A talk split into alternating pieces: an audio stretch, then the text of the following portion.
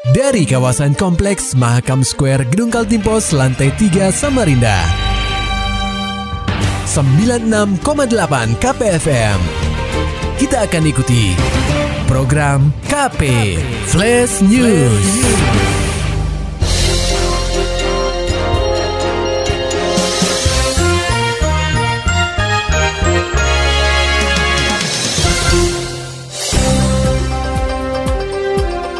Anda sedang menyimak program KP Flash News bersama saya Agung Pratama. Perikir KP, minimnya rambu-rambu lalu lintas menjadi salah satu faktor kecelakaan antara truk dan pengendara sepeda motor yang terjadi di depan SMA Negeri 14 Samarinda, tepatnya di Jalan Nusirwan Ismail atau Ring Road 2, Kelurahan Lok Bahu, Kecamatan Sungai Kunjang, pada Selasa 24 Januari 2023. Insiden ini sendiri membuat pengendara sepeda motor yang hendak mengantar adiknya sekolah di SMA Negeri 14 Samarinda harus dilarikan ke rumah sakit untuk mendapatkan perawatan medis. Menurut Kepala Sekolah SMA Negeri 14 Samarinda Suparno, kejadian ini sudah dua kali terjadi semenjak ia menjabat sebagai Kepala Sekolah. Suparno menjelaskan jalur ini memang sangat rawan terjadinya kecelakaan lalu lintas karena adanya penyempitan ruas jalan dari dua jalur menjadi satu jalur. Kondisi jalan yang menurun juga menjadi faktor yang membuat truk-truk sering melaju dengan kecepatan tinggi. Tidak adanya penanda seperti zona selamat sekolah atau ZOSS membuat jalur ini cukup berbahaya bagi anak-anak sekolah di SMA Negeri 14 Samarinda. Oleh sebab itu, Suparno baru-baru ini telah mengusulkan pembuatan zebra cross untuk menjaga keselamatan siswa-siswanya dari kecelakaan lalu lintas. Kemarin kami membuat permohonan bersurat ke Dinas Perhubungan, kemudian baru diberi ini. Ini ini pun juga baru, sebelumnya memang tidak ada. Ya, dan peringatan-peringatan yang lain kan juga nggak ada ini. Itu pun kemarin juga eh, apa ya karena kami mengantisipasi karena apa namanya padatnya kendaraan itu makanya kami minta zebra cross. Oh, artinya memang belum ada zona selamat sekolah yang biasa di sini tuh pak ya? Belum, belum ada. Belum, ya? belum ada, belum ada. Dan ini memang yang jadi rawan kan memang ini kan persempitan jalan ya, ya jalan. Dari jalan dua kemudian jalan satu. Sementara kami di eh, sekolah ini kan beloknya ke sebelah kanan, hmm. memang berlawanan jalan. Jadi memang eh, rawan sekali. Lebih lanjut, Suparno berharap kepada dinas terkait agar segera membuat rambu-rambu lalu lintas yang menandakan ada sekolah di Jalan Nusirwan Ismail sehingga truk-truk yang melintas tidak melaju dengan kecepatan tinggi dan menimbulkan risiko kecelakaan lalu lintas. Berita selanjutnya pendengar KP, gudang penyimpanan arsip Komisi Pemilihan Umum atau KPU Samarinda di Gor Segiri nyaris ludes terbakar pada Selasa 24 Januari 2023 sekitar pukul 14.30 waktu Indonesia Tengah. Beruntung 30 menit berselang, si jago merah berhasil dipadamkan sehingga tidak membakar seluruh arsip yang ada di dalam gudang tersebut. Ketika dikonfirmasi melalui sambungan telepon, Ketua KPU Samarinda Firman Hidayat mengatakan bahwa gudang yang terbakar merupakan tempat penyimpanan arsip untuk pemilihan umum atau pemilu tahun 2014 dan pemilihan gubernur atau pilgub tahun 2018. Namun Firman menegaskan bahwa hanya beberapa kotak suara yang terbakar. Firman menambahkan sebenarnya gudang penyimpanan itu sudah digunakan sejak lama dan soal keamanannya sudah terjamin karena kunci gudang tersebut dipegang oleh pihaknya sehingga secara otomatis tidak ada satupun orang yang bisa masuk kecuali staf KPU Samarinda.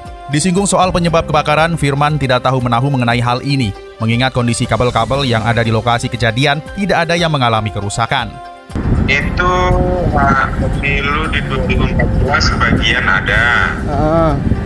Yang pasti banyak uh, gudang dokumen-dokumen untuk Pilgub 2018. Untuk Pilgub ya Bang ya? Iya, hmm. Pilgub 2018, sebagian pemilu 2014. Itu arsipnya terbakar semua atau gimana Bang? Enggak, enggak ada, enggak ada, enggak, ada yang terbakar. Oh, kotak-kotak suaranya aja kah Bang? Iya.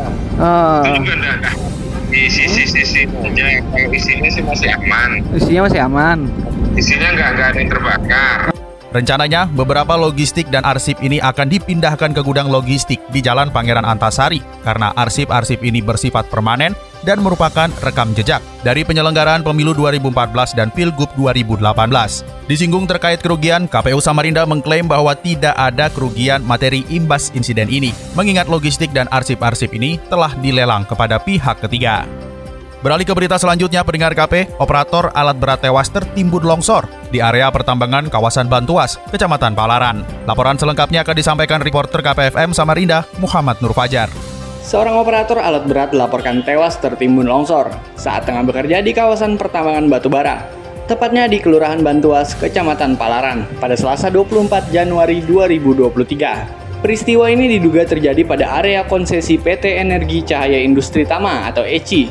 Dari rekaman video yang tersebar di aplikasi pesan instan WhatsApp, terlihat ada dua unit ekskavator serta beberapa unit dump truk yang tertimbun longsor.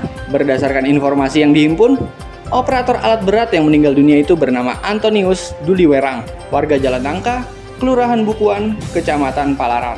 Kapolresta Samarinda, Kombes Pol Arif Fadli melalui Kapolsek Palaran, Kompol Tri Satria Firdaus mengatakan, pihaknya baru mendapatkan informasi peristiwa ini pada sore hari, di mana jajaran Polsek Palaran berupaya mengecek kondisi lokasi kejadian pada saat itu. Kayak kita baru dapat info kan tadi sore. Uh-huh. Setelah kita dapat anggota datang ke, ke TKP, itu kan hari udah mulai gelap. Uh-huh. Jadi kita bisa terlalu detail di TKP. Jadi anggota tadi sudah mendatangi TKP adanya nosok tersebut. Terus ada korban juga kah? Belum tahu untuk korban sementara kita ada dapat informasi untuk korban sudah ada di rumah sakit makanya ini anggota mau ngecek lagi ke rumah sakit tadi kan anggota baru ke TKP hmm. tapi belum ini ke rumah sakit lokasi ini kita mau cek ke dulu lokasi tempatnya di mana tuh bang di Bantuas Berdasarkan informasi yang diperoleh, jasad pekerja alat berat yang sebelumnya tertimbun longsor itu telah dievakuasi ke RSUD IA Muiz untuk dilakukan visum. Untuk sementara, pihak kepolisian dari Polsek Palaran dan Polresta Samarinda akan melakukan pengecekan di lokasi kejadian pada Rabu 25 Januari 2023. KPFM Samarinda, Muhammad Nur Fajar melaporkan. Pendengar KP, ingatkan masyarakat jangan bereforia. Pemprov Kaltim belum bisa pastikan masa endemi. Beritanya akan disampaikan oleh rekan kami, Maulani Alamin. Pemerintah Provinsi Kaltim mengingatkan masyarakat jangan terlalu bereuforia setelah PPKM dicabut, sebab penetapan status pandemi ke endemi belum bisa dipastikan.